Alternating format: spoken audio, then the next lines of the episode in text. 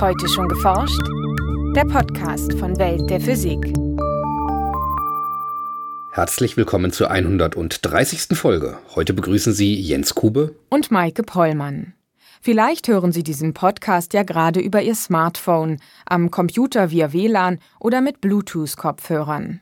Möglich wird der kabellose Datentransfer durch elektromagnetische Wellen, die natürlich nicht nur unsere elektronischen Geräte, sondern auch uns nahezu überall und pausenlos begleiten.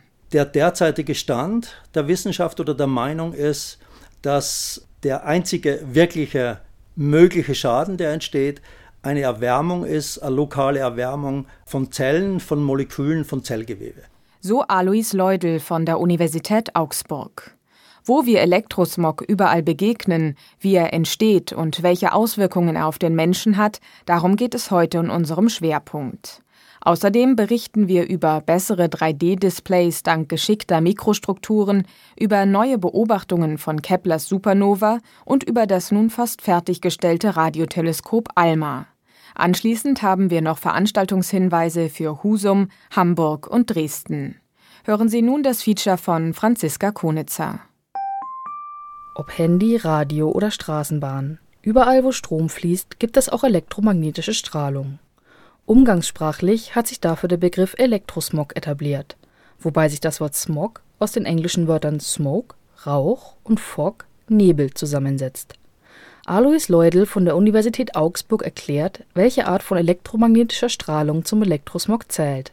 Der Elektrosmog bewegt sich sagen wir, von 16 Hertz, das ist, wo unsere Bahnnetze oder Straßenbahn oder Bundesbahn fährt, bis zur Zeit in den Bereich von sagen wir, 2 Gigahertz. Das ist die Handytechnologie. Umfasst natürlich auch den Megahertz-Bereich, in dem Radio und Fernsehen funktionieren. Aber letztendlich jede Mikrowelle, jedes WLAN, ihr ganze Bluetooth im Haushalt, das alles ist Elektrosmog und das alles trägt natürlich zu elektromagnetischer Strahlung bei. Der Stromfluss durch das Bahnnetz mit einer Frequenz von rund 16 Hertz erzeugt elektromagnetische Strahlung. Sie entsteht hier also nur als Nebenprodukt. Das Handy dagegen ist selbst ein kleiner Sender. Man nutzt die Strahlung zur Datenübertragung. Egal ob Nebenprodukt oder Notwendigkeit, etwaige Auswirkungen des Elektrosmogs auf den Menschen werden kontrovers diskutiert. Bereits im frühen 20. Jahrhundert fragte man sich, ob die neu eingerichteten Funktelegraphen gesundheitsschädlich seien. Und auch heute noch, wo uns mehr Technik denn je umgibt, fürchten sich viele Menschen von der dadurch erzeugten Strahlung. Welchen Effekt die elektromagnetischen Wellen haben, hängt entscheidend von ihrer Wellenlänge ab. Während die Wellenlängen des Lichts beispielsweise nur einige Millionstel Meter messen, fallen die von Handys genutzten Wellenlängen deutlich größer aus. Bei der Handystrahlung ist eben ein Punkt, den man auch immer besonders berücksichtigen muss. Die Wellenlänge ist im Bereich der Körperdimensionen. Ich sage mal, Sie sind im Bereich von sagen wir, 10 bis 30 Zentimeter. Und dann weiß man ja, dann funktioniert so ein Körperteil als Resonanz. Der Effekt der Resonanz lässt sich gut anhand zweier Stimmgabeln illustrieren, die baugleich sind und sich nahe beieinander befinden. Schlägt man die erste Stimmgabel an, wird wenig später auch die zweite erklingen. Denn aufgrund der gleichen Frequenz kann sie die Energie der ersten Stimmgabel besonders gut aufnehmen.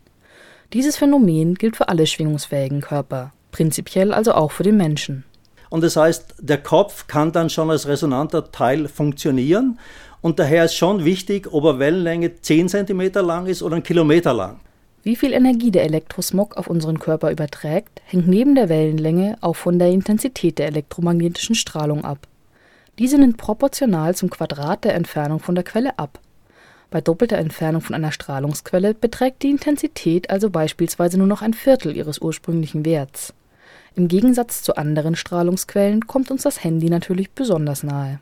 Die Belastung beim Telefonat ist ungefähr, ich sage mal, ein Faktor 100 so groß als die Belastung, die Sie haben durch die Masten, die ja eigentlich immer den Volksprotest hervorrufen, die halt in der Stadt massenweise oder in jeder Ortschaft stehen. Eine systematische Untersuchung, ob sich Elektrosmog schädigend auf den Menschen auswirkt, unternahm das Deutsche Mobilfunkforschungsprogramm, das bis zum Jahr 2008 lief. In 50 Einzelprojekten untersuchten Forscher, inwieweit sich die Strahlung von Handys oder Handymasten auf den Menschen auswirken. Auch die Universität Augsburg war an diesem Projekt beteiligt. Das Team um Alois Leudel untersuchte den Einfluss elektromagnetischer Strahlung im Gigahertzbereich, also vergleichbar mit Handystrahlung, auf das Verhalten von Blut. Das Ergebnis? man muss sagen, in diesen 50 Einzelprojekten hat man keine Hinweise gefunden, dass quasi Schädigung auf einer molekularen Ebene passiert, sondern dass alles, was passiert, ist, äh, dass Wärme deponiert wird. Das heißt, ihre Moleküle, ihre Zellen, das Gewebe wird lokal warm und die Frage ist, wie warm darf es werden, ohne dass es zu Schädigungen kommt. Die Wärmewechselwirkung ist der einzige bisher nachgewiesene Effekt von Elektrosmog. Danach richten sich auch die zugelassenen Grenzwerte, zum Beispiel für Mobilfunkmasten. Grenzwerte sagen es immer, was dürfen sie einem Menschen zumuten? Sie dürfen einem Menschen zumuten, der Körper darf einen Grad wärmer werden. Sagen wir, wenn sie Fieber haben oder wenn sie äh, Sport betreiben, dann wird sagen wir, ihr ganzer Organismus wird im Durchschnitt einen Grad wärmer. Das wäre jetzt sozusagen der Super-GAU, dann sagen sie, ich mache einen Faktor 10 runter, dann sind wir, auf ein Zehntel Grad Erwärmung und das wären dann 100% Strahlenbelastung und dann ist zum Beispiel in Augsburg die Vereinbarung, es sollte an jedem Platz in der Stadt, sollten nur 5% des zulässigen Grenzwertes erreicht werden. Für Mobilfunktelefone gibt es darüber hinaus noch die spezifische Absorptionsrate, kurz SAR. Dieser in Watt pro Kilogramm gemessene Richtwert gibt an, wie viel elektromagnetische Strahlung eines Handys biologisches Gewebe absorbiert die Weltgesundheitsorganisation empfiehlt einen obersten Grenzwert von 2 Watt pro Kilogramm. Ein handelsübliches Smartphone hat einen SAR-Wert von rund einem Watt pro Kilogramm. Das bedeutet, das Ohr des Handynutzers würde sich bei einem Telefonat um weniger als ein Zehntel Grad Celsius erwärmen. Nachrichten Für Kinofilme hat sich die 3D-Technologie mit Polarisationsbrillen durchgesetzt. Auch ohne Brille bieten bereits große Fernseher räumliche Seheindrücke. Bei bereits verfügbaren Displays schwankt die Qualität der dreidimensionalen Bilder dabei stark, wenn der Betrachter seinen Kopf dreht oder den Blickabstand verändert. Um dieses Problem zu lösen, statteten Forscher des HP Lab in Palo Alto ihr neues 3D-Display mit geschickt angeordneten Lichtleitern für die Hintergrundbeleuchtung und einem elektronisch regelbaren Areal aus winzigen und schnell schaltbaren Beugungsgittern auf Basis von Flüssigkristallen aus. Über ihre Arbeit berichten sie jetzt im Fachblatt Nature. Mit ihren Modulen erreichen sie eine Bildauflösung von 50 Pixeln pro Zentimeter. Das entspricht etwa der Auflösung normaler Notebook-Bildschirme. Dabei konnte ein Betrachter sowohl den Abstand als auch den Winkel zwischen Display und Augen beliebig ohne Einbußen der 3D-Qualität verändern, und zwar bis zu einen Meter vom Display entfernt und innerhalb eines Winkels von 90 Grad. Das gelang mit einer durchsichtigen Schicht, auf die die Forscher gut eine halbe Million Flüssigkristallpixel anordneten. Diese Beugungspixel lenkten nun eine Vielzahl von Bildvarianten zum Betrachter, in dessen Auge so immer ein exakt zueinander passendes Bildpaar für links und rechts fallen konnte. Im Jahr 1604 beobachtete Johannes Kepler eine seltene Himmelserscheinung, einen neuen Stern, der ein Jahr lang hell am Himmel leuchtete. Heute wissen wir, dass es sich dabei um eine Supernova, um die Explosion eines Sterns in etwa 20.000 Lichtjahren Entfernung gehandelt hat. Wie das Vorläufersystem aussah, ist bis heute jedoch umstritten. Bislang konkurrieren zwei Modelle miteinander. In beiden explodiert ein weißer Zwerg in einem Doppelsternsystem. Im ersten Modell ist der Begleiter ein roter Riese, der Materie ausstößt, die dann auf den weißen Zwerg überströmt. Überschreitet die Masse des weißen Zwergs einen bestimmten Grenzwert, kommt es zur Explosion. Im zweiten Modell ist der Begleiter ebenfalls ein weißer Zwerg und die Kollision der beiden sich auf einer Spiralbahn annähernden Sterne führt schließlich zur Supernova. Astronomen haben den Überrest der Supernova von 1604 nun mit einem Röntgenteleskop beobachtet und stießen auf Anzeichen für eine scheibenförmige Struktur im Zentrum. Dabei handelt es sich nach Ansicht der Forscher um den Rest der von dem roten Riesen vor der Explosion ausgestoßenen Materie.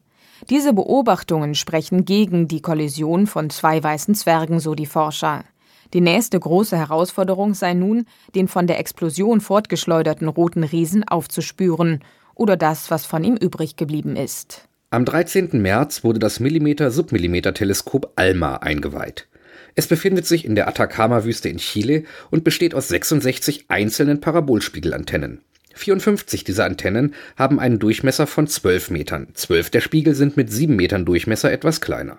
Sie alle können mit Hilfe großer Transport-LKWs je nach Beobachtungszweck unterschiedlich angeordnet werden.